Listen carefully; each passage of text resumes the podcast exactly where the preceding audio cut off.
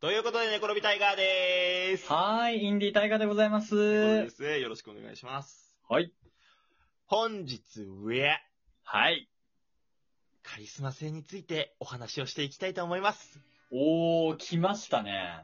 いや、これはね、俺はやっぱ考えてたんだよ、学生の時からずっと。うんうんもうそれこそ中学生ぐらいからもう、俺はすごい悩んでた。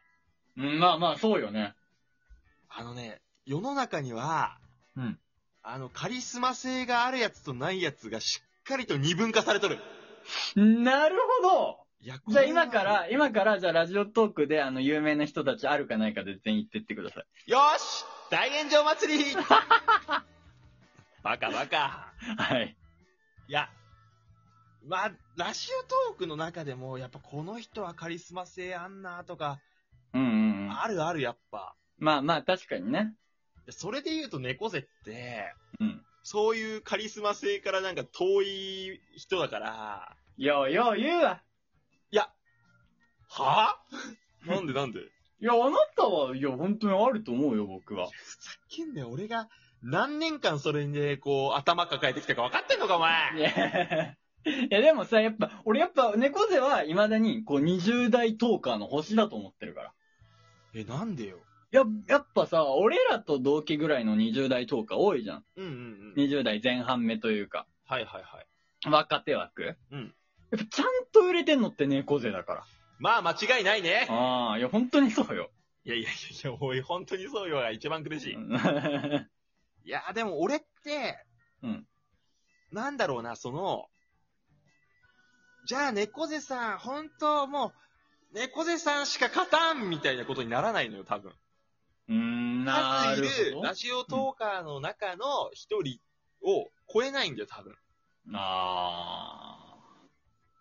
そう思うのね、自分としてはね。いや、思うし、高校の時からそう。なんか、猫背単体を求められたことなんて一回も ない俺はあの文化祭終わった後にクラス写真撮るっつって、俺だけ呼ばれなかったの未だに根に持ってるし、それってやっぱり俺に魅力がない、カリスマ性がないからだなって思ってる。あーなるほどね。ちょっとオンリーワンになりたいけど、あんまりなれないみたいな。全然なれん。あー、でもそれは俺もすごい思うよ。は歯じゃないのよ。なになに言ってみいや、だから僕とかもう本当自分で言うのも恥ずかしいぐらいだけど、ん。やっぱラジオトークで結構、まあ名前だけは知れ渡ってるじゃないですか。いや、まあ、白当たってるよ。そう。で、まあ、タイガー、タイガーさん、タイガーさんって言ってくれる人もおるけどう、ん。やっぱなんか、来てくれる人も、あ、俺以外にも全然好きなトーカーさんおるよな、とか、うん。なんか、すごい生々しくてこんなこと言うのも嫌なんだけど、俺多分1位じゃないんだろうなっていつも思う。えーそうか思う思いや、俺、そはいやう。オンリーはなれないなって思う。違う、ちょっと待って、ちょっと待てよ、お前ねえねえねえいねえ。や、俺から言わせてもらうけど、はいはい。なんかタイガは結局、休止してね、うん1。ヶ月ラジオトーク離れてても、うん。タイガくん大丈夫とか、で、復帰してすぐなんか、俺とコラボしよう、私とコラボしようって、こう、引く手あまたになってたじゃんか。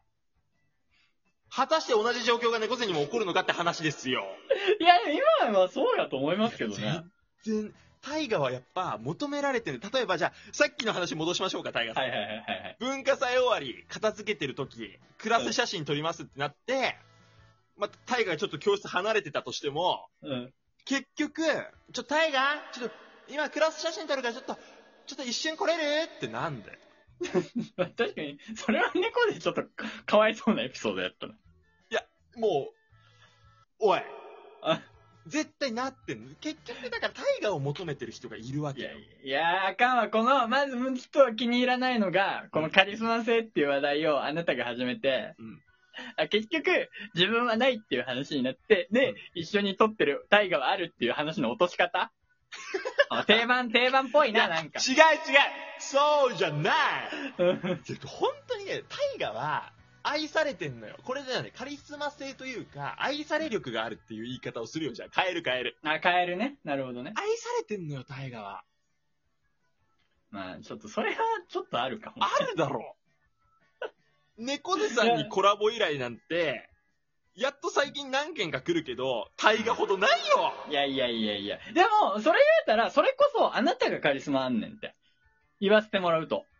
では俺は、本当に、こう、有名トーカーさんに可愛がってもらったりだとか、人の縁とかで成り立ってるトーカーなの。実力はないけど、みたいな。いや、そんなことなかろうに。もうあなたはもう自分の剣一本でこう、成り上がってきた。ふざけんじゃねえよ、コミュ障なだけだわ、バ カバカ野郎、コメント苦手だって収録あったろまあ、あったな。あれでも二人ともそうやったよ。そうな。うん。お、なんか、良くないトークになってる。あの、お互い褒め合ってなんい や、か、そう。本当にしょうもワないイワイ話してしる。しょうもなくなった。タイトルを超えられん。いやでもさ、もう、多分カリスマ性を出すにはさ、うんある程度こう自分の芯をうん。太く据えないといけないと思うんだよね。そうだね。でもその太く据えるっていうと、うんあの、他の人への影響が出てしまう可能性があるわけじゃんか。そうだね。無理なのよ、猫背には。猫背には無理なのいやまあ、わからんでもないよ、でもそれは。やっぱそう考えると、なんかね、それこそ TK さんとか思うわ。芯あるなって。だからそうだよな。だから芯あるし人かっけえ。それが活動に出てるもんね、やっぱり。いや、そうなんだような。んそこでやっぱ人が集まってきてるからな。うん。ないいや、だから、ほんとそれこそ僕、本当になんだろう、下手者芸人というか安物芸人よ、俺は。いや、なんで、何がよ。え、だから僕も根幹としてはこういうトークがしたいとか、うん。こういうお笑いが好きっていうのあるじゃん。あるある。で、あなたはすごい感じてると思うんだけどう、んうん。結果やっぱ、なんだろう、周りに振りま、振り回されるっていうと、まあ自分で選んでるんだけど、うん。プライド捨ててなりふり構わず全部何でもやりますから。まあ、そういう意味では、だから俺も大河もさ、うんまあ、芯はあんまり太くはないよな、やよっぱくりないね。な。うん。柔軟性みたいなところ。柔軟性重視悪い意味で。悪い意味で。もう全部投げますよっていう感じだよね。めちゃくちゃカーボン製だもんね、俺らの軸は。あー そうや。